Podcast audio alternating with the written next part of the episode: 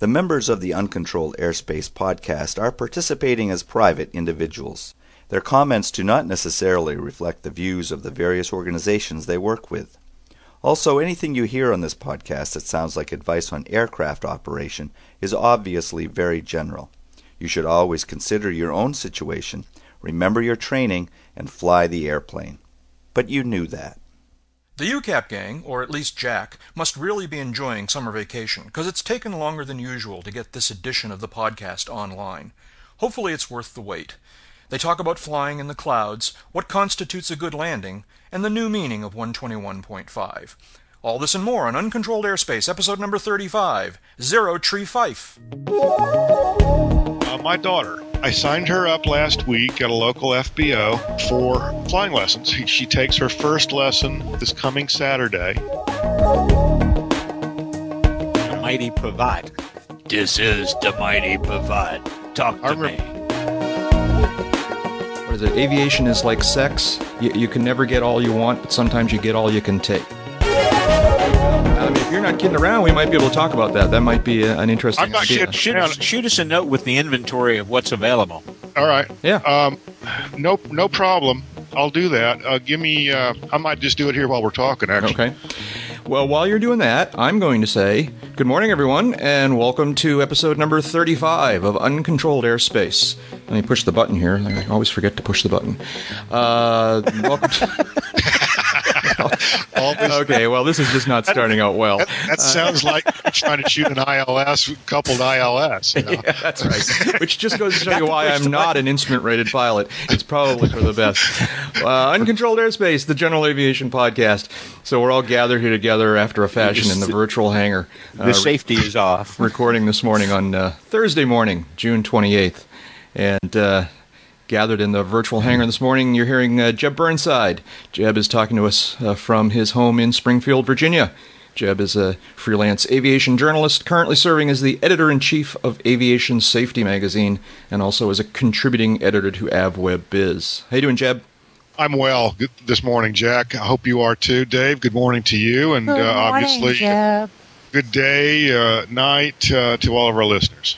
While you were away, uh, uh, caring to your last-minute preparations there, we uh, uh, Dave and I were talking about the fact about weather. I figured we'd get it out of the way before we started. And uh, um, but it's, uh, it stays hot and humid here. Yeah, um, same here. Almost, apparently, it's almost it's almost painful to be outside mid midday. Yeah, early afternoon. Apparently, um, it's, it's, it's raining cats and dogs in Wichita. Well, we could use some of that, but uh, we had a, f- a couple of thunderstorms roll through yesterday afternoon, uh, sprinkles, but that was about it. Lightning, noise, yeah. That was about it. And reporting the weather from Wichita, Kansas is Dave Higdon. Dave is an aviation photographer, a senior editor at Kitplanes Magazine, and the U S editor for London's World Aircraft Sales Magazine. Hi, Dave. How you doing? I'm doing all right, except for the whoop, whoop, whoop, whoop, whoop, outside. Uh... We are not as bad off as Texas, and we are grateful for that.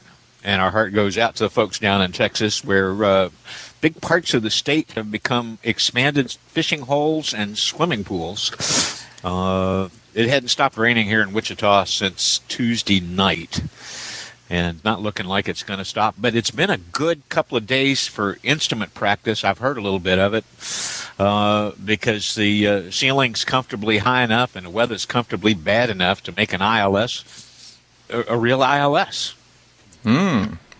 Well, that's good, I guess. I, I'm, as I said, I'm not the instrument pilot, but uh, and when Jeb flew into the clouds, it was just wrong. I, I it was just it was being in, being in the clouds, being in the clouds with me, or did I just do it badly? Sure, any of these. Uh, it, it, oh, I did it badly. Okay, it, it was it was. really cool, I have to tell you. I mean, I, I you know, flying in amongst the clouds like that is just awesomely spectacular. Oh, it's um, it, it, it's wonderful, uh, you know, being inside the eggshell. Yeah, and, yeah. and I've always been appeal. You know, there's the kind of almost cliche, you know, idea of dragging a wing through a cloud, and has always been an appealing idea to me. And uh, um, but I have to admit, when the moment of truth arrived, and and and you and your autopilot just took us barreling straight into this puffy cumulus cloud or whatever it was, um, there was a moment of, uh, yeah, oh, I, ah! Yeah, it's like, well, but how do we know what's on the other side? I don't know. You know, okay, I trust him. I trust him. I trust him. Anyways, it was fun. Yeah, it was I, fun. My, my episode like that, I was I was a fresh private pilot, and I was ferrying a one seventy-two uh, on a Civil Air Patrol mission, and I'm about fifteen miles out from the air, destination airport, and there's this little rain shower that's moved between me and the airport. And uh, I duck under it, but the rain is uh, heavy enough that I lose the horizon uh-huh. moment- momentarily. Um, for about ten seconds, it felt like, you know, ten years. Yeah. Uh, um, and I was like, oh, well, you know, okay, that's not so bad, but that, was, that, was, that wasn't really a cloud. That was just reduced visibility. Right. Yeah, right. See, I, don't, I remember picking I mean, up my I picked up my daughter once at Kansas City International and uh, in uh, the Cherokee we used to have, and I was not yet instrument rated, but we had decent weather, uneventful going up. Coming back, there were some rain squalls uh, the last thirty or forty miles, none of which obscured the ground on the other side. So it's like after trying to dodge a couple of them and winding up, you know, maneuvering way more than I wanted to, I just started barreling through them, and my daughter's going, wow, that's noisy. Wow, that's fun. Holy cow, that was a big bump. Well, my daughter, um, there's been times we'd be bouncing along en route somewhere and go through a couple of puffies, and, and you know, I wouldn't call it turbulence, but there was an adjustment to the smoothness of the ride. And uh, she's like, that was cool. Can we go back and do that again? Yeah. I love when that did. My son, my son's sitting there, and he's like, are you out of your mind? Uh, oh, yeah. Oh, well. So, yeah, I'm I'm sure that I'll do the, you know, like me and Gordon Baxter, I will eventually give in and, and get an I F R ticket. But, uh, but I, I see the thing that one of the things that I find most appealing about flying is watching the ground. I, I just enjoy, you know, that scenery. And uh, um, I've always been fascinated by maps, even before I started flying. I love to just explore a map. And in some ways, flying for me is like exploring a map. And one, uh, one thing that, that kind of, I, I should get used to it, but it, it just kind of sets me off sometimes. I'll have a passenger who's not a pilot ask, well, where are we? Or what's the name of that town down there? I'm like, dude, I don't know. I don't really care. I'm two twenty-nine nautical miles out of my destination. Yeah. I'm doing one hundred sixty knots, and I don't know what's down there. I'm not worried about that. So um, I, I, I don't know. Uh, yep. Hey, and, and, the, got- and the ultralight pilot and me, e- even when I'm I M C, it's like, where's the next airport? Okay, there's one right over there. Uh, there's what, right. Okay, where's the next airport? Because my brain, after so many years of flying on two-cycle engines, is still conditioned to the idea that I better have an alternative as soon as the last alternative gets out of reach. Yeah, that's never gone away. Uh, and uh, so, it you know, thank goodness for... Thank goodness for G P S and moving maps, because they've made that so much easier oh, yeah. than it used to be. Yeah. Well, I, yeah. I've I, go ahead. I was just going to say, I mean, of course, that's great in a pinch. I mean, if you're if you're jammed up and need to know where you are, that's a terrific tool. But you know, I love it's like a puzzle figuring out where you are. You know, well, I'll, I'll go on you know on long flights where I'm just a passenger, and I'll sit there with the with the chart in my lap and kind of be comparing it with the ground and uh, saying, oh, that's that town, and that's I love doing that. I love doing yeah, that. Yeah, well, and, you know, if you're flying, uh, if you if you're flying V M C and at the right altitude, sometimes you can identify the town coming by underneath the wing by reading the name on the water tower. That's right. There you so, go. Uh, yeah. You know, love places like that. Yeah, yeah, good stuff. Before we move on, uh, let me just uh, remind everyone that we hope that in addition to listening to the podcast, uh, you will also visit the Uncontrolled Airspace website. There's all kinds of cool stuff there. There's uh, the show notes uh, with links for uh, many of the things we talk about on the podcast. The blog is there, which has a lot of interesting stories that uh, sometimes we don't get to talk about on the podcast. You can get our email address if you want to send us some feedback. You can get the phone number for our listener line if you want to give us an, a recorded audio comment. And uh, there's a place there to subscribe to the email reminder list list if you want to uh, get an email every week when we post a new episode. And of course, the uh, latest addition to the po- to the uh, website is the aviation calendar. We're actually starting to slowly get a trickle of uh, people sending in uh, listings for things to be added to the aviation calendar. So uh, I find I'm using it on a pretty regular basis just to kind of remind myself of what's coming up in the next couple weeks. So uh, that's all at the uncontrolled airspace dot com website, and we hope you'll take a look uh, from time to time. Well, and a quick shout out to all the folks that are in Kansas or trying to get into Kansas from the Short Wing Piper Club that's having its national meeting up in Hutchinson, Kansas this weekend. Oh, uh, was supposed to it, kickoff was yesterday, the uh, Wednesday, the twenty-fifth, wasn't it? No, twenty-seventh. Anyway, it's been it, it's been up there. It goes through the week, and they've just had uh, abysmal weather. So yeah. It's uh, we're hoping it's not cut into their crowd tremendously because it has been squeak through weather. That is, you can squeak through the over, you know, under the overcast uh, if you were comfortable flying at two thousand feet A G L and through the rain. Yeah. One of the uh, subjects we've been having fun with over the uh, past months is uh, what we've sort of dubbed the off-field landing of the week, uh, where we talk about uh, some notable uh, uh, unscheduled landing at uh, at a place acronym, not an airport. What's that? Flatwa. The acronym is O F L A T W A. O F L A T W A, yeah, right. So uh, listener Rick Carhart uh, from Braden Air Park uh, in Easton, Pennsylvania, uh, sent us in a suggestion. I, I think he was kind of half-joking. I'm not sure. But uh, he sent us in a, uh, a, a, a link to a news story about uh, a, a small plane, apparently a somewhat of a classic old plane. I'm not really familiar with this, but uh, that had had a, an emergency, uh, or had an engine failure, I guess, and uh, landed in the trees. Um, this was in uh, where someplace in Virginia, and uh, he he said, "Does this count as as the off-field landing of the week?" And so that's that's sparked a conversation on email throughout the week about what exactly is the definition for us of the off-field landing of the week. I have my opinion. I don't know. What, I, I, In a larger sense, you know, pilots always joke about any landing you can walk away from is a good one. You know, but I mean, it, is there anything to be said there, or what? What, what does constitute a good landing? You know, being able to use the airplane again. Yeah. Well, that's a great landing.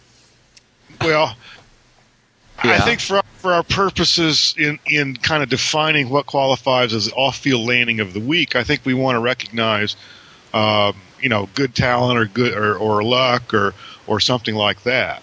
Yeah, that, uh, and, that was and, always my idea when I sort of invented yeah, this thing was that it was a sheet metal or um, uh, you know blow a tire or something like that. Well, not to say that you couldn't have been done better given the cards you were dealt, but we're we're looking for, for kind of a, a grabber here that says, you know, look, you know, these things do quit and uh, people don't die when it happens.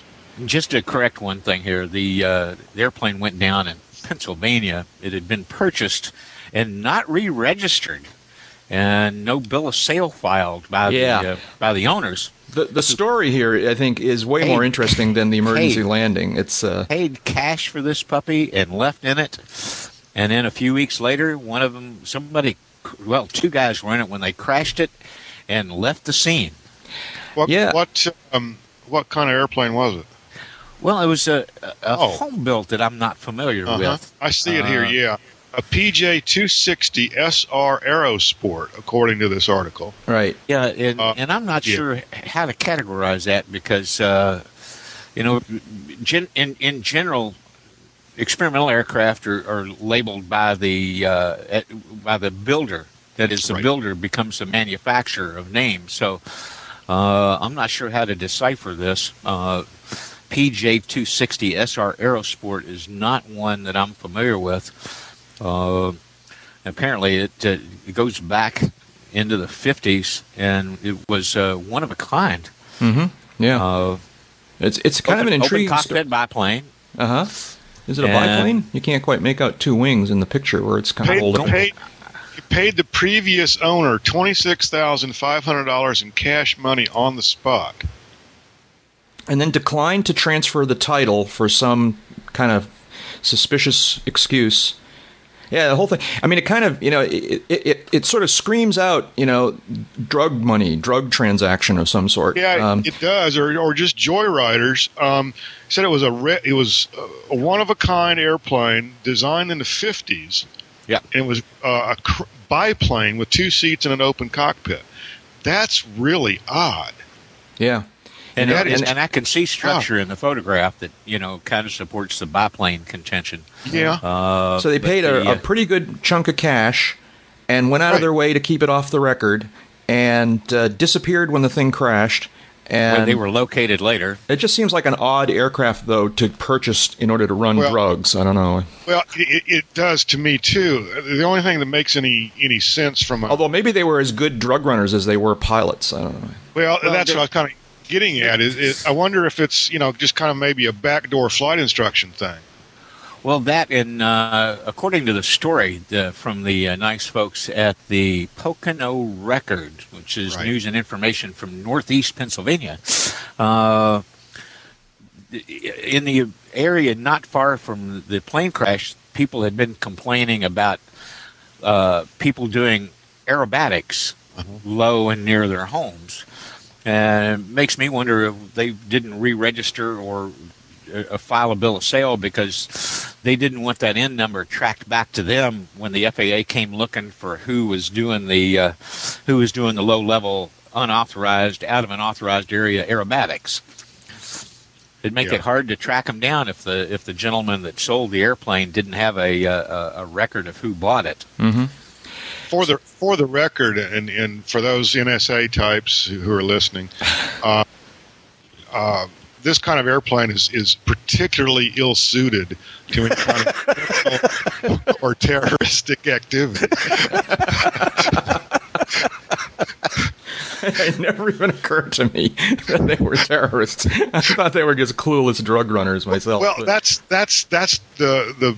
That and, and they're just doing some off-the-books flight instruction, to me, is, is really the more logical explanation. I, I guess. I'm just not sure if that would ever be worth twenty-six thousand dollars in cash. I don't know. Well, you know, it's all relative. How much cash you got laying around that I you guess. want to put on this project. Which and, brings us back to the drug runner thing. And I don't know. Two, it's two of them, so they're really only out thirteen grand and change. That's right. A piece to, for, for a nice little aerobatic airplane. I don't know.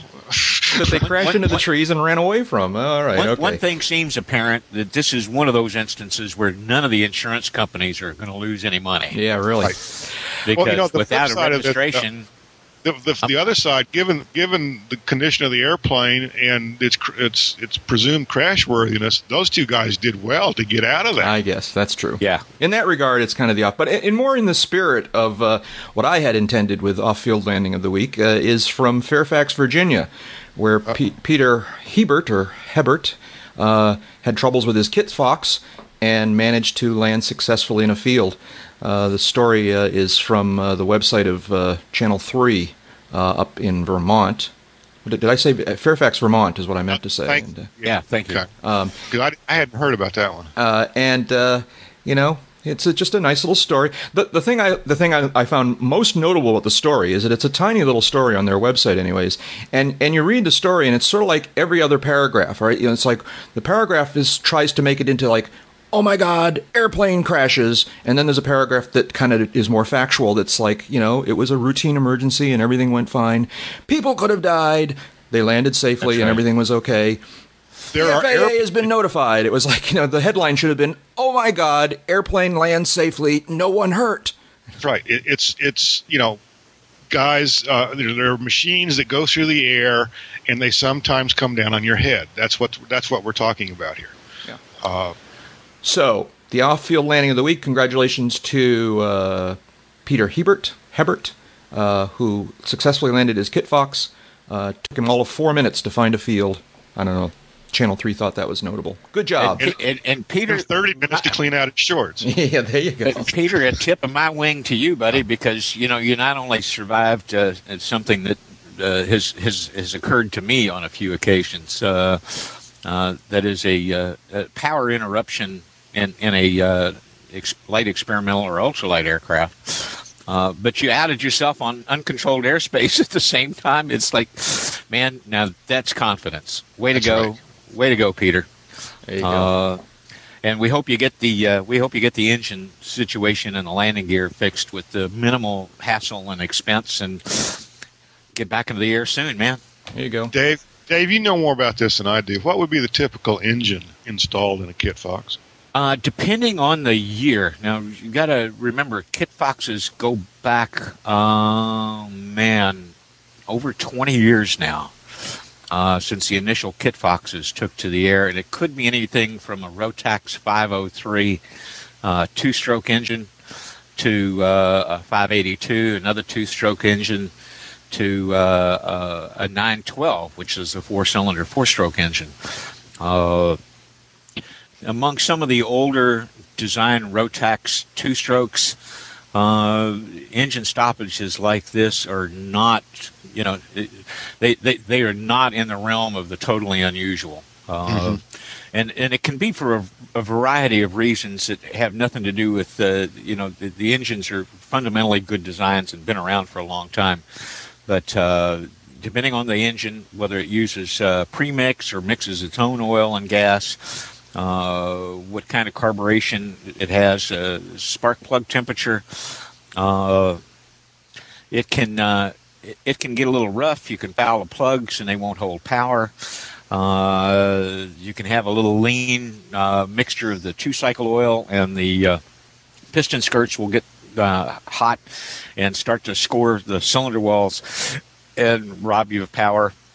Uh, you can have uh, you can have uh, instances where the uh, fuel pump stops, and uh, that stops feeding uh, fuel to the uh, to the main carburetors, and of course then the engine doesn't run. Uh, ignition problems outside the plugs fouling though are, are, are awfully rare in these airplanes. Um, because they uh, they've, they've got pretty robust ignition systems, and the carburation is pretty simple and straightforward. Jetting in the carburetor can be an issue too. Yeah. Um, that can make them run overly lean, and then they don't like it. Mm-hmm. Yeah, uh, I've got enough two-stroke motorcycles that I'm not really sure I want to deal with that kind of stuff in an airplane. Uh, you know, it, it's it's one of those things. You know, for years I rode Harleys when uh, when all my friends were going to Jap bikes, because the uh, quote unquote, you know, the Harley always the Harleys are the guys that always break down on the road trips. And in five years of road trips uh, on Harleys that I built myself, I found that paying close attention to the care and feeding of an antique bike engine uh, goes a long way toward making the trip work in yep. both directions. And two-stroke engines for ultralight aircraft and motorcycles are kind of in the same vein. You got to give them more attention and care and feeding than the engines that we drive around in our cars, particularly mm-hmm. those of us that are driving cars that are twenty years old or less, that are just so bloody reliable. They seem to just go on. You know, you, sometimes they go on so long and so well that you forget about things like changing oil and spark plugs, because yeah. they just seem I've, to run with no maintenance whatsoever. I've got a seventeen-year-old Taurus that, uh, as Dave and uh, Jack perfectly well know, um, that is just Brave keeps on car. going. Yeah. Just, yeah. just keeps on going. It's great. I've got a I've got an eighteen-year-old Isuzu Trooper, short wheelbase. They only imported them a couple of years. Uh, I'm seriously considering that it might be time, after one hundred thirteen thousand miles, to put in new spark plugs. Oh, okay. Except I'm scared to death to try to pull them out of the aluminum heads. Yeah. Uh-huh. After all this time, uh, it, it, I'm, I'm a little worried about the plugs being seized to the threads and stripping the threads out, pulling sure. the plugs. Get, get some, get some aerocroil and shoot it in there uh, when the plugs are hot. Uh, let it sit overnight, and then go out there with uh, uh, the right tools, and they should come right out. Mm-hmm. Okay, what was that again? Aero? Aerocroil. It's a penetrant lubricant. Um, okay, I was going to use uh, liquid wrench. Dave, we'll put a link in the show notes for you. Yeah. We will. Okay. No, air, air, yeah, cro- croil's the stuff to use on, on that. Okay. Uh-huh. That'll work. Anyway, See, I've been whining if, you're flying a two, if you're flying a two-cycle airplane engine, you you, you got to be more attentive Uh, to things like jetting and uh, fuel oil mixture ratios, uh, and, uh, and and and temperature density altitude extremes, which can affect the uh, uh, how the jetting works. That's you right. just have I, to be. It's indigenous I, to the design. I'll give you an example. I, you know, just talk from a motorcycle standpoint. I've got this liquid-cooled uh, two-stroke twin um, in a, in a uh, Yamaha, and um, had some issues with the bike when I got it, but um, finally got it dialed in in the spring, and here it is summer, and the thing runs like crap. And I finally got it fixed to where it is now perfectly dialed in, I think, pretty much all seasons. But uh, that's it. That's just uh, the way these two-strokes are, and these small-bore engines can be. Yeah. Yeah. yeah. So, uh, you know, I, I, I've put my butt I've put my butt in, in, in trust to many Rotax, Kawasaki, McCullough, uh, Gemini. What's the German uh, company? M- M- McCullough is where I would draw the line, I think, actually. I, well, the McCullough, I've, had enough, I've had enough chainsaw troubles in my career, or my the life. The McCulloughs really were big chainsaw engines uh, oh, yeah. with a drive shaft uh, linked to a prop on a hang glider. Yeah. Uh, the Kawasaki's were uh, twin inline strokes. Cayunas. Oh, oh my gosh. Yeah, sure. Cayuna. Yeah. I almost forgot about Cayuna. And Hirth. Hirth is uh, an up-and-comer in that field. Uh, and... Uh, You know, if if uh, if Peter Hébert thinks maybe it's time to uh, to consider alternate power for his Kitfox, and it has something in the range of fifty to sixty horsepower in a two-stroke Rotax, uh, I'd suggest he call Tom Beginny up in uh, Connecticut and talk to him about getting an H K seven hundred E two-cylinder four-stroke in the sixty horsepower range to go on that Kitfox. Uh, he'll burn less gas. Uh, it's quieter, uh, remarkably smooth, got more torque, uh, and it's just a great replacement for some of those fifty and sixty horsepower uh, two-stroke installations. Uh, and it's re- really robust engine, three valves per cylinder, if I remember right. Uh, integral flywheel alternator, uh, very, very, very slick little motor. And uh, it, and and it's been adopted by a lot of guys that were no longer happy with the care and feeding of a two-stroke engine, regardless of the brand. And that's all I got to say about it. Moving on, let's see. Uh, so, Dave, you point, called our attention to uh, some sort of survey that's being conducted regarding uh, the A D S B system. Yes, sir. Tell us what that's uh, all about. Sure. Let me get this link open here. Now yeah, that looks a, that looks interesting. I, I, I appreciate that link. I didn't know that was out there. Uh, Massachusetts I'll, I'll Institute to, of Technology International Center for Air Transportation uh, is uh, uh, conducting a survey for the uh, uh, Department of Aeronautics. Their Department of Aeronautics and Astronautics are working on this survey, uh, I believe, for the F A A. Uh, because as uh, a lot of you may know and some of you may not know, automatic dependent surveillance broadcast, A D S B, is expected to be a complete network in the United States by about two thousand fourteen. Oregon's just put in their own. Uh, it's active in Alaska now. They uh, converted the Capstone Project to Alaska. A D S B is going to be the backbone of the uh, future uh, next-gen air traffic system. And get used to the acronym, start to enlighten yourself about it, because in another seven or eight years, it may be mandatory to get into places like Class B and Class C airspace. So M I T's I C A T is doing a survey. It takes about ten to fifteen minutes. Uh, it's completely voluntary. You don't have to answer every question. You can stop at any time. Of course, you will not be compensated for this. Uh, none of us are, except in the uh, the good feeling it comes from adding our voice to help shape the future of the F A A's air traffic system and how it's operated. So uh, it's worth going online. The link's on the on on the a, uh, Uncontrolled Airspace uh, show notes site. Uh, highly recommended. I took the survey as advertised. It took me about eight or ten minutes to get through it. You don't have to identify yourself in any way if you don't care to. If you want to, you can. And, uh, and and they'll keep you in the loop with other information as time goes by, and they may contact you with further questions if you identify yourself. If you recall, what, what sorts of questions were they asking? Well, the uh, the questions start out with some pretty simple stuff like uh, your pilot rating, or your total time instrument, uh, then uh, goes on to explain A D S B applications, how it works, and ask you some questions uh, such as uh, uh, the first set of questions is uh, relates to A D S B out technology, where each aircraft broadcasts its position, altitude, airspeed, trend information, that is, whether it's climbing, descending, in which direction it's going, aircraft I D to ground stations in areas where there's no existing air traffic radar coverage. This data is fed to A T C to produce radar-like displays of traffic information. They want to know how you wh- whether it would benefit you. Operations center, company online, flight tracking of aircraft in non-towered, would that be of some benefit or no benefit to you? Mm-hmm. Uh, for radar separation, for increased V F R flight following, Uh, all these in real-world use questions. Uh, then it goes on to A D S radar airspace A D S B app, out applications. That is where the aircraft's reporting all that information to air traffic control, and it's integrated, and you're in radar airspace, and it's integrated into what the controllers see on their radar screens. And it asks, you know, whether you thought the application would improve air traffic control flow management, whether there's some benefit, significant benefits, no benefits, or whether it wouldn't apply to you. Uh, then there's questions on A D S B in on relation to traffic display applications. That is, whether you feel it would benefit you to be able to see other traffic in your area, uh, whether it would help you navigating around weather, whether it would help you in instrument conditions. Uh, then it asks you some questions about the uh, aircraft you normally fly, Uh, how it's equipped.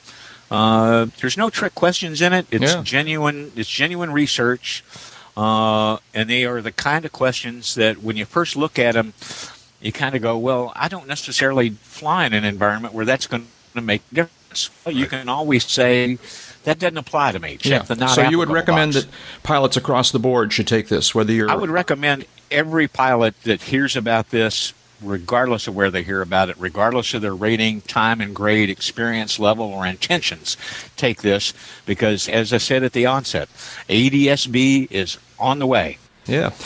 Everyone uh, should, every pilot should take uh, ten minutes and go do the survey. Uh, the uh, U R L is a little bit of a handful, so I'm not going to try and give it here on the podcast, but you could Google M I T A D S B survey, or we'll put the complete link in the show notes. So, uh, So uh, go over there and, and take the survey. It'll be ten, fifteen minutes of time, very well spent, and you can help provide your input to how things go in the future. Yeah. So I wanted to take a minute here and tell you about how I spent my last weekend, or my last Saturday. Uh, I had, as I mentioned in the last podcast, I was planning to go down to uh, Rhode Island to see the uh, Blue Angels fly. And, yeah, uh, how'd I that did, go? and I did, and that was a lot of fun. I went uh, last Saturday. I uh, went down to uh, Quonset State Airport, Airport uh, in North Kingstown, Rhode Island, uh, where uh, there was the Rhode Island uh, National uh, National Guard, I think it was, Rhode Island National Guard open house was taking place, and uh, they were out there on the ramp. They had uh, a lot of aircraft, a lot of uh, of.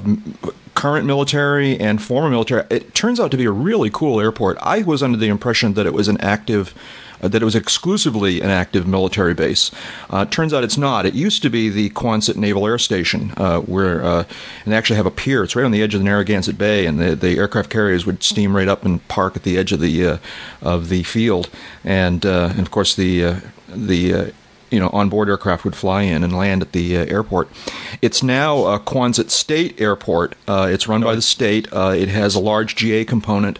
It also is the home of the uh, of the uh, Rhode Island National Guard. Uh, or I'm not sure if it's a reserve unit or what it is, but uh, it is a, a some sort of guard or reserve unit. They fly uh, C one thirties and uh, A ten Warthogs, and uh, They That's the only National Guard unit in the United States that can control the whole state without needing a tanker.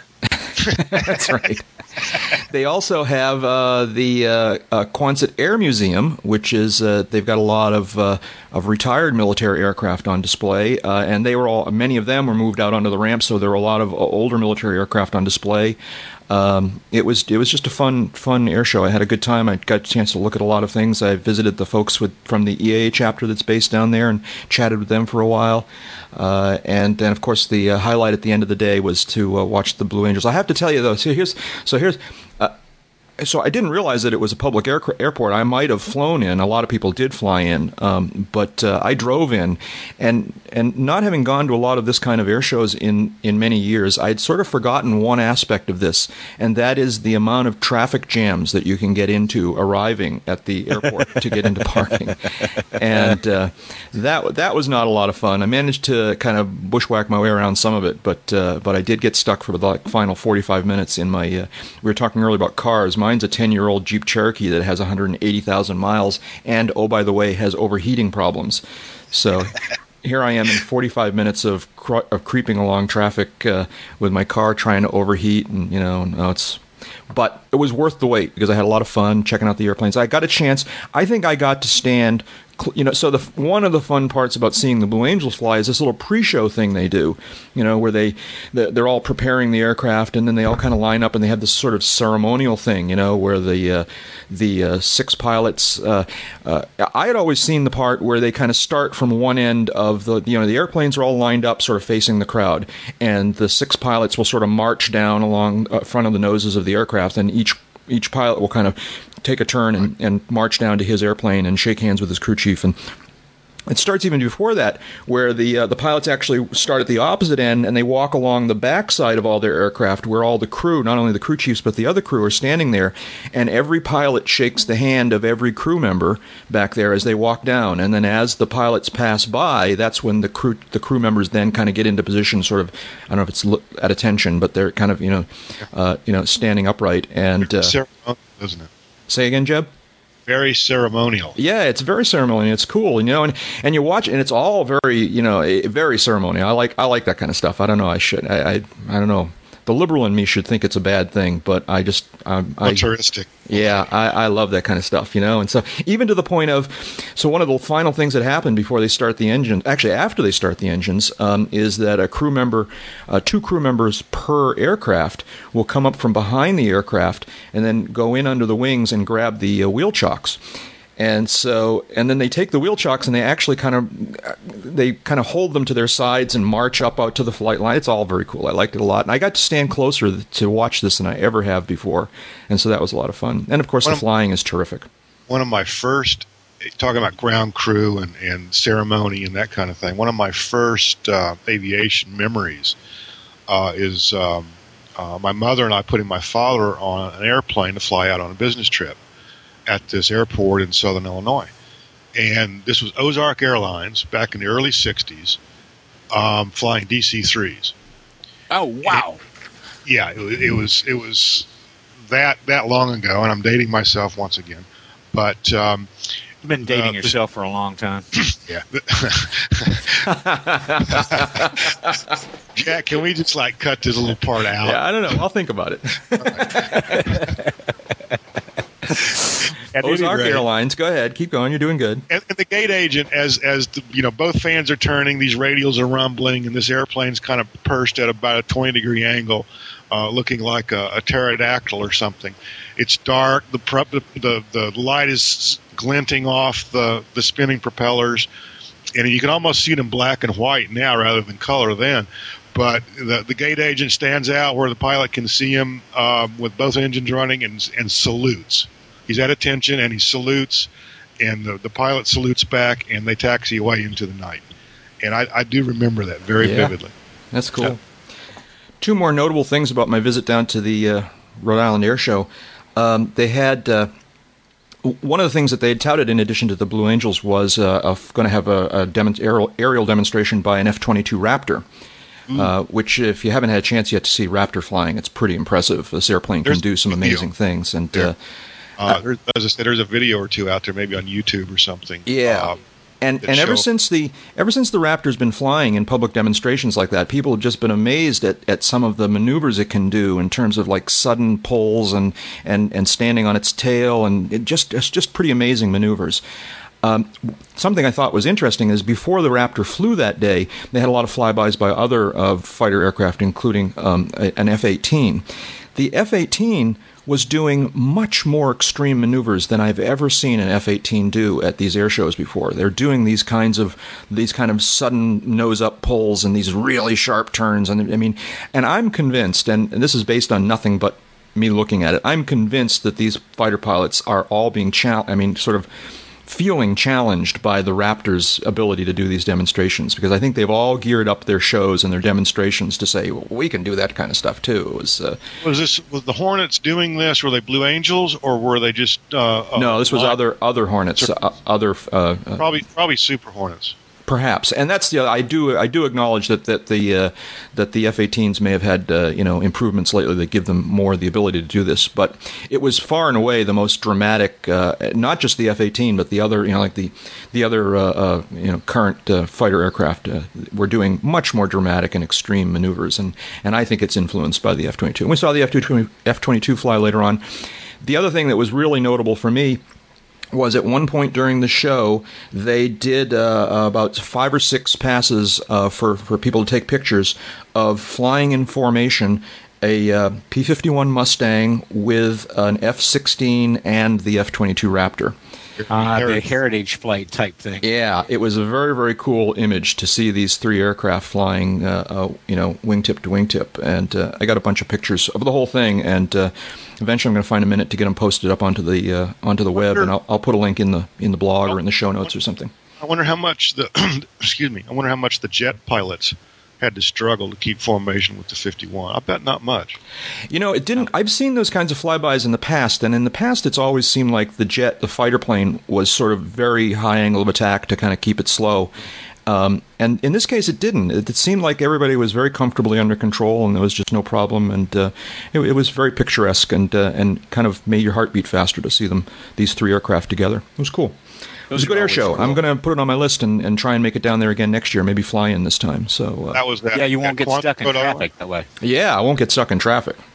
Which which air show was that again, Jack? The uh, Rhode Island National Guard Open House at uh, Quonset State Airport in North Kingstown, Rhode Island. It's just south of Providence on the Narragansett Bay. So, what else is going on? So, of course, uh, uh, AirVenture's coming up, and uh, uh, we're really, gonna, yeah, so uh, we haven't talked much about AirVenture today, and I, I think we're going to kind of hold off and talk a little bit more in the next couple episodes. But one thing I did want to call attention to is uh, one thing that's sort of been in the works for a, a, a month or so now um, is uh, trying to put together sort of a gathering of the aviation podcasters. All of us who uh, do podcasts about flying uh, have been talking about getting together somehow, some way, while we're all out in Oshkosh.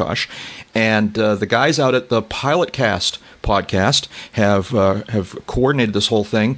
Uh, we're actually going to all get together and uh, try and record something. I don't know whether it's going to be a formal episode of PilotCast or whether it's going to be something else, but uh, I know we're going to try and record. Oh, it'll definitely be something else. Yeah, and uh, it's going to be on uh, it's going to be on Friday, July twenty-seventh.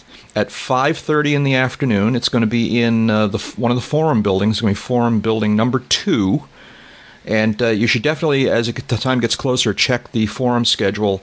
Um, I understand this didn't make it in time to get into the printed forum schedule, the little booklet they give you, but you, you want to check the uh, AirVenture website um, or AirVenture Today for the updated s- schedules.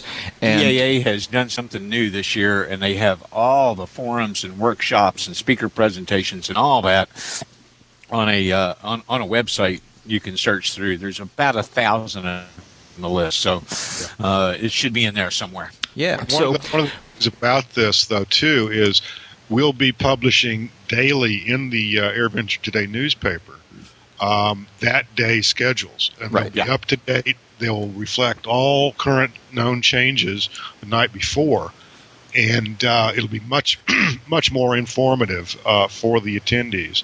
Um, E A A has taken this step because there's been a lot of confusion in the past uh, about late-minute cancellations or switches and venue changes, things like that. Right. And this will be mo, mo better, as they say. So keep an eye on all those forum changes, but uh, we're looking forward to meeting a bunch of our uh, our listeners and, uh, and and meeting some new listeners. Uh, again, Friday, July twenty-seventh. That's Friday during the middle of the uh, of AirVenture, uh, five thirty p.m., Forum Building Number two.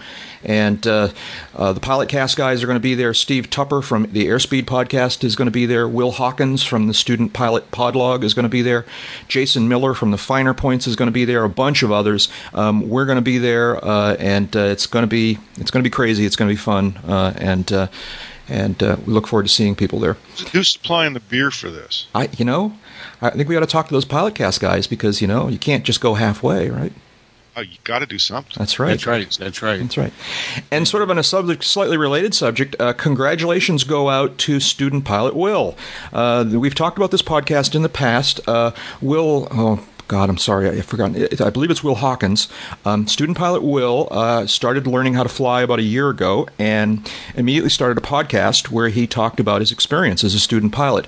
Um, and he told the good stuff and the bad stuff, including the fact that he failed his first check ride a few months back. Um, and he's been very frank, and, and I think he's kind of helped a lot of other student pilots with by sharing the experience. Uh, I believe it was just yesterday, as a matter of fact, or the last couple of days, um, Will has finally completed and passed his uh, private pilot check ride. Congratulations, Congratulations, Will. Yeah. That's great. Way to go. So, it uh, means you're buying the beer. So I guess maybe he's buying the beer. That's right. Um, so that's terrific, and congratulations to him. And he'll be there at the uh, the gathering of the aviation podcasters. And you should also check out his podcast um, at the Student Pilot Podlog. We'll put a link on the in the show notes. Um, now, I don't exactly... Is Will going to change his name? Well, now that's what I don't know. I was curious about this. In the email that he sent me um, telling me that he passed, he pointed out um, what many of us have said is that getting your license to fly is really a license to continue to learn. And so in some senses, he will continue to be a student pilot. So I don't know as, whether he as, intends as to... Uh, that's that's a good way to look at it. I mean, we're all, all students at one level or another. Yeah. And, uh, so I don't know whether he's going to continue to call it the Student Pilot Podlog or whether he's going to change it to something else. But... Uh, But in any event, congratulations to uh, student pilot Will, to, to private pilot Will for uh, passing his check ride, and welcome aboard. Congratulations, and uh, we like dark amber hoppy beers. That's right. There you go. Yep. There you go. Sam, Sam Adams, if you can't find anything else like that. That's right. We may uh, have to listen, get together. No, and- no, no, no. We're going to be in Wisconsin, guys. Line and well, Kugels. Well, that's the yeah, Line and Kugels um, and some brats. We need, need Line brats. Line and Kugels, either the creamy dark or the red. Uh, either one of those goes really well with food. That's right. Life. With oxygen, air. Man, anytime. goes, goes really well with air. Goes really well with television. Uh, goes well with other beer, as long as I don't have to drink the other beer. There you go. Is there a pattern starting to emerge here? It long ago emerged. It's uh, they all know. Haven't you been reading the mail? Well, I'd like to give a uh, kind of in the student pilot uh, vein, kind of a shout out to somebody. Uh, my daughter, uh, who yeah, what's the uh, latest signed, on this?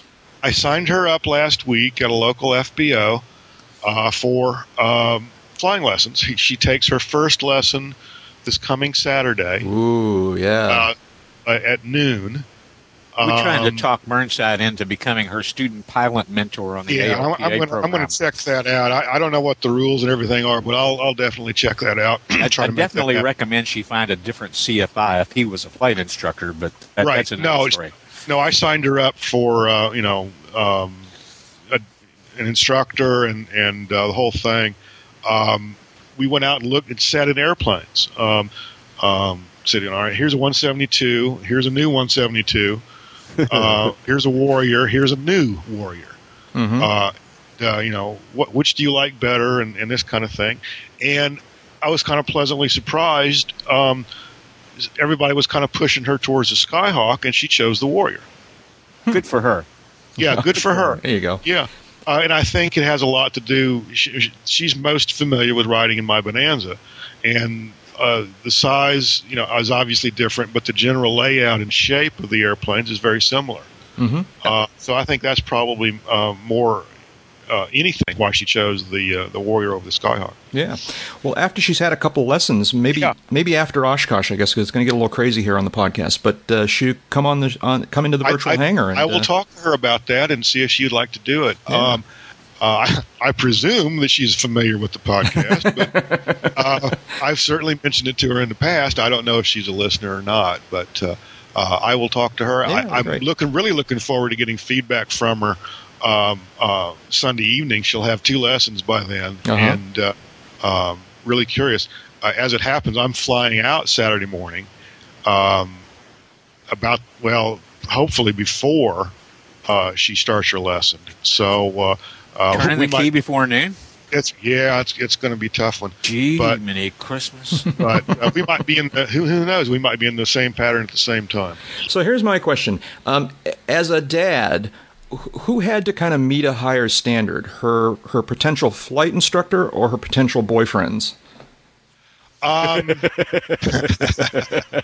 uh, was it a comparable kind of screening process? I don't think he has a hand in one of those.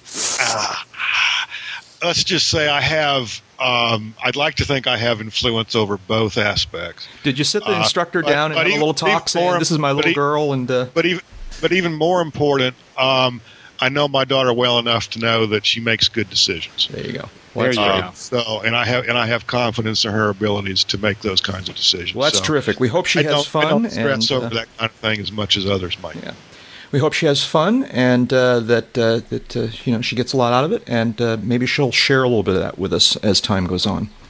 Speaking of guests, get, do we, do, uh, oh yeah, go ahead, go ahead, go ahead, Dave. Do wanna, although I, do we want do we want to say anything about next week's guest? Let's come back to that in a second.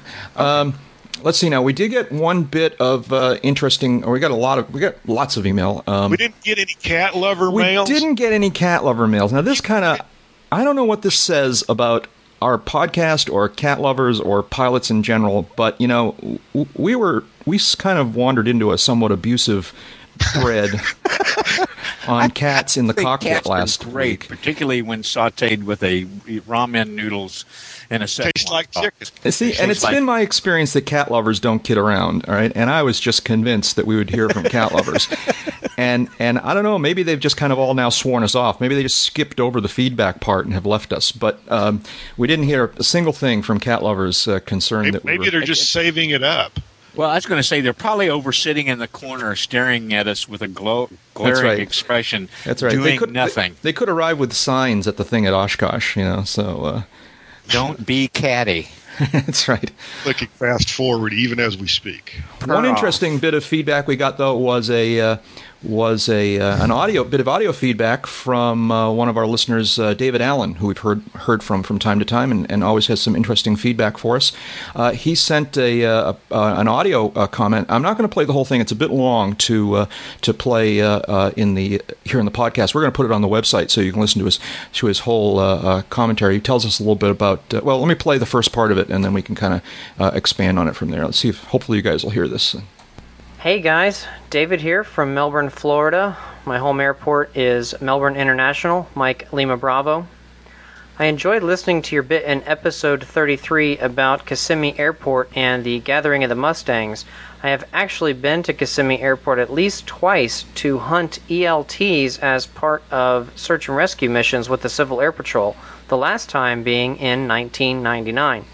Now, every year as part of the planning for Sun and Fun, the Air Force Rescue Coordination Center, or A F R C C, opens a C A P mission before the fly-in even starts. They do this because they know that with so many airplanes flying in and out of Lakeland on a daily basis, there will be E L Ts going off and overdue aircraft that fail to close their flight plans.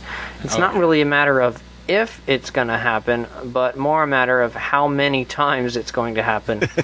So in nineteen ninety-nine, it just so happened that... So I'm going to cut him off there, and we'll put the rest of it up on the on the website, but uh, he tells about uh, an interesting sort of uh, uh, incident unrelated to uh, to Sun and Fun. And uh, it's a very familiar sight at Sun and Fun in Oshkosh to see a Civil Air Patrol crew in a golf cart or a gator, usually a golf cart, riding around with a receiver and a beam antenna being aimed yeah. by some young man in a in, in, or young woman in headphones, and they're driving up and down among the rows of parked aircraft looking for that errant E L T that kicked off because somebody had a, let's say, a more definitive arrival than than some of the others. So uh, I mean, I, and he tells an interesting story about discovering one uh, not at Lakeland. But uh, I think it's for just for starters, it's a good lesson to kind of add to your arrival checklist uh, for like things like Sun and Fun and AirVenture um, is to my, uh, and my closing favorite, your flight plan. Yeah, that's right. And closing your flight plan. My favorite E L T story uh, comes from late oh late two thousand one, November-ish maybe. Uh, anybody who was flying back then could kind of recall it. It was kind of crazy. There were a lot of people didn't who shouldn't have been out there. There were a lot of airspace changes. There was a lot of chatter on the frequency. And uh, uh, coming back into the Washington area one afternoon, uh, Potomac TRACON is talking to this guy who is clearly having some trouble. Uh, he's just not he's just not with the picture here. And for some reason, the controller asks the guy to, to tune a guard frequency and listen for an E L T in his in his area. So the guy's like, well, okay, fine, but what's guard frequency? I don't have a label here for that. And uh, uh, the, contr- the controller patiently explains that it's twenty-one point five, and uh, you know, he's cleared off the frequency for a moment, and would he come back and, and tell us what he hears? So I'm droning along, and I'm not paying a whole lot of attention. Uh, the guy comes back on a couple minutes later, says, uh, tells the controller, says, you know, I, I dialed up that twenty-one point five guard frequency like you told me to, and I couldn't hear anything on it except this whoop, whoop, whoop thing. I, I had I had two other pilots with me in the airplane, and I'm I'm surprised we survived. We were laughing so hard at this poor guy. And the controller's like, yeah, okay, fine. Thank you very much. And uh, he goes on about his business, and only God knows if that E L T was ever found, or if it was the real deal, or anything else. Uh, well, amazing. You know, in the years since nine one one, you know, the part of the uh, part of the standard drill for flying, you know, is, is supposed to be, if you got more than one comm radio, uh-huh. to tune into the guard frequency on your number two. It's supposed to be S O P. It's primarily because in case you have to get intercepted for some reason, like right. you stumbled across an inadvertent pop-up shrub T F R. And so uh, the fighter pilots can say hi in addition to waving. That's right, so that they can talk to you and, and, and say, turn your butt around. Uh, so it was a uh, monthly fly-in breakfast at my favorite Oklahoma fly-in breakfast airport, uh, Papa November Charlie. And we were en route back to three Alpha Uniform, Augusta, Kansas. And we're talking to Kansas City Center, getting ready for the handoff to Wichita Approach. On the number one radio, on the number two radio, we've got guard. And about forty miles out of Wichita, the squelch breaks on the number two, and I get whoop, whoop, whoop. That's like, well, that's a little odd. Don't, you know, usually what I hear is guys using the guard frequency like it's freaking channel nineteen on a Citizens Band radio. Right. Mm-hmm. Well, golly, Earl, I thought you were going to fly over the house this weekend. Well, I was going to, but, well, it was kind of uh, there. Couldn't make out the power lines, and, you know, just insane inanity. So here it is, a real E L T signal. So I rolled the airplane to the west and did a three sixty, and the signal just about completely died. Yeah. Rolled out back on heading, did a three sixty to the right. The signal gets stronger. I make note of the heading where it's the strongest.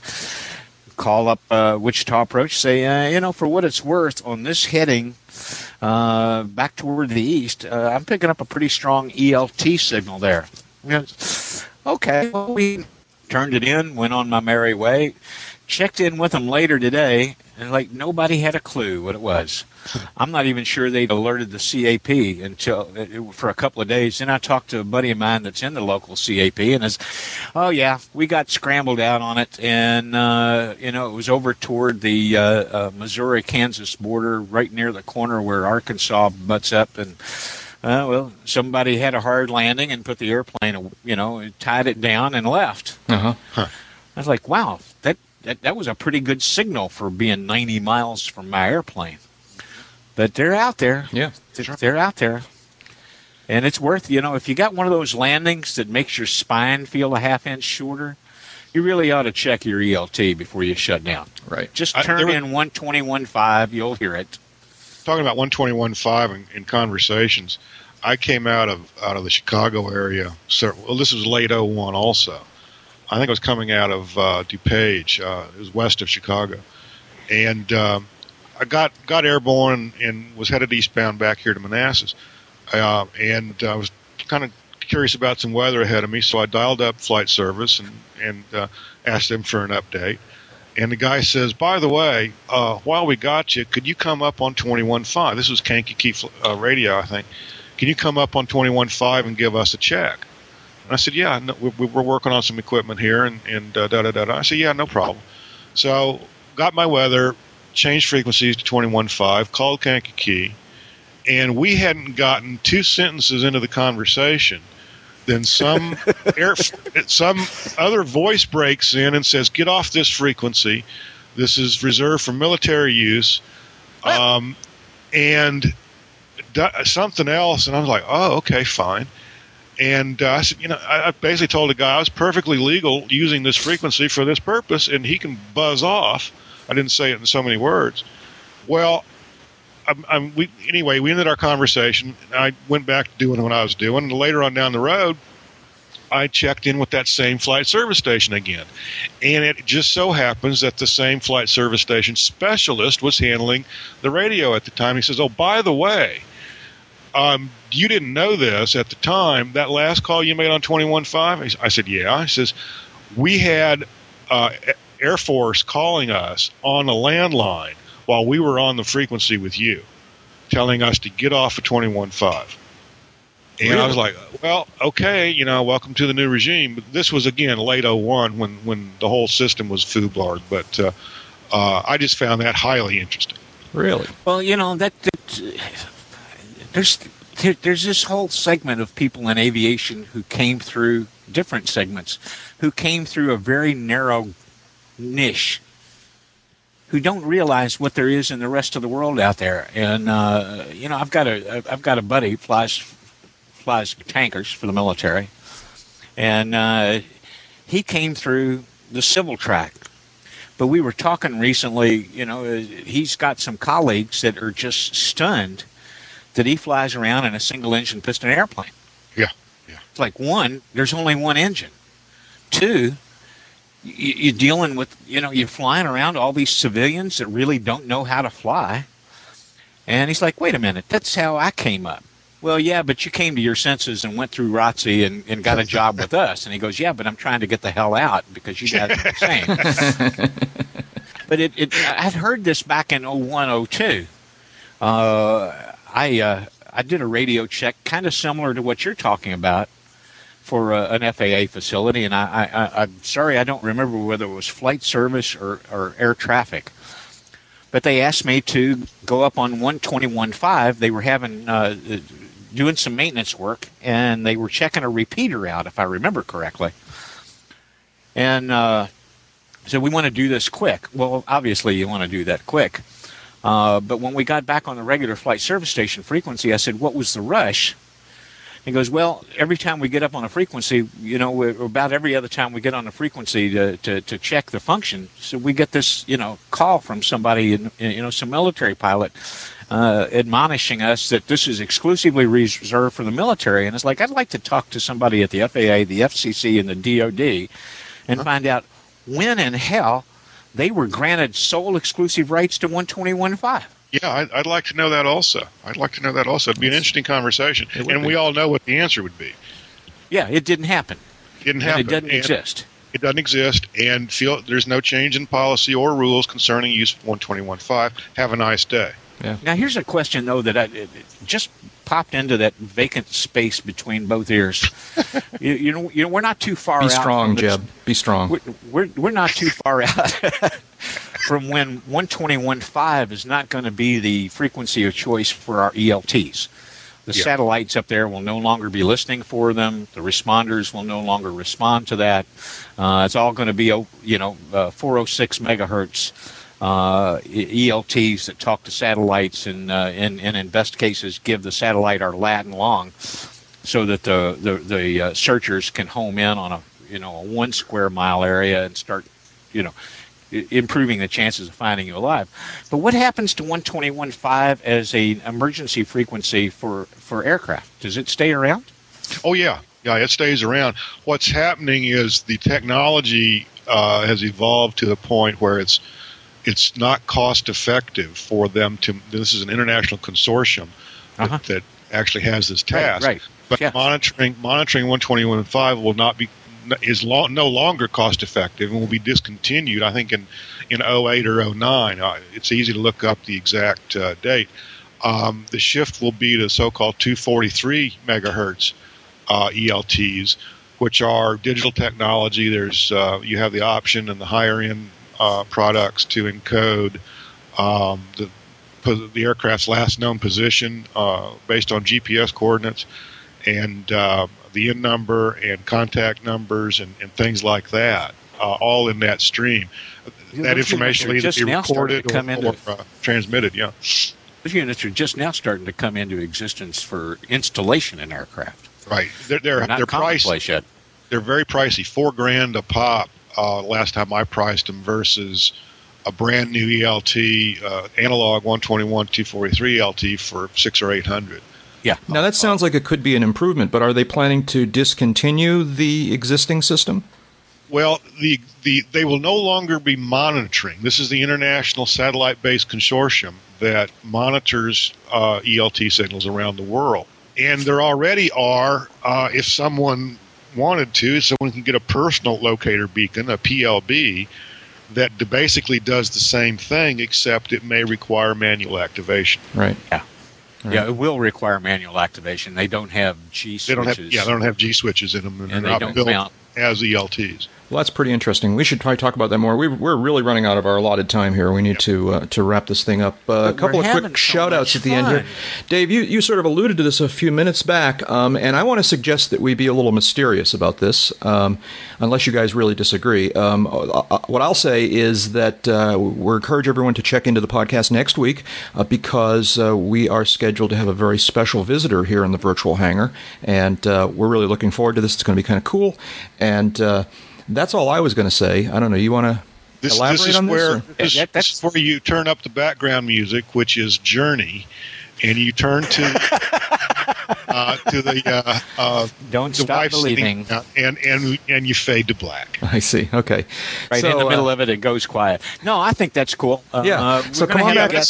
We're going to have a guest on from. Uh, we're going to have a guest on from a state north of Kansas, and. And, and west of Massachusetts, and uh, north northwest of uh, of Virginia, who will speak to us about some in, in, obscure event coming up in, in the latter part of July, where we all show up and work our brains out. That's right.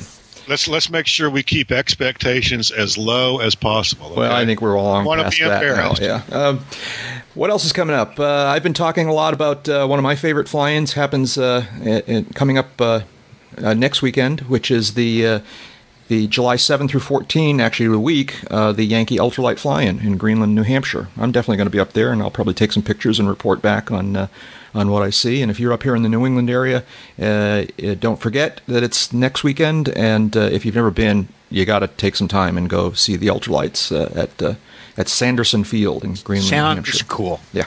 Yeah. Any yep. other shout-outs before we finish up here? Yeah, quick one. Uh E A A Chapter eighty-eight, their annual, uh, well, this year they're calling it the Air Capital Fly-In at uh, Colonel Jack Thomas Airport in El Dorado, Kansas.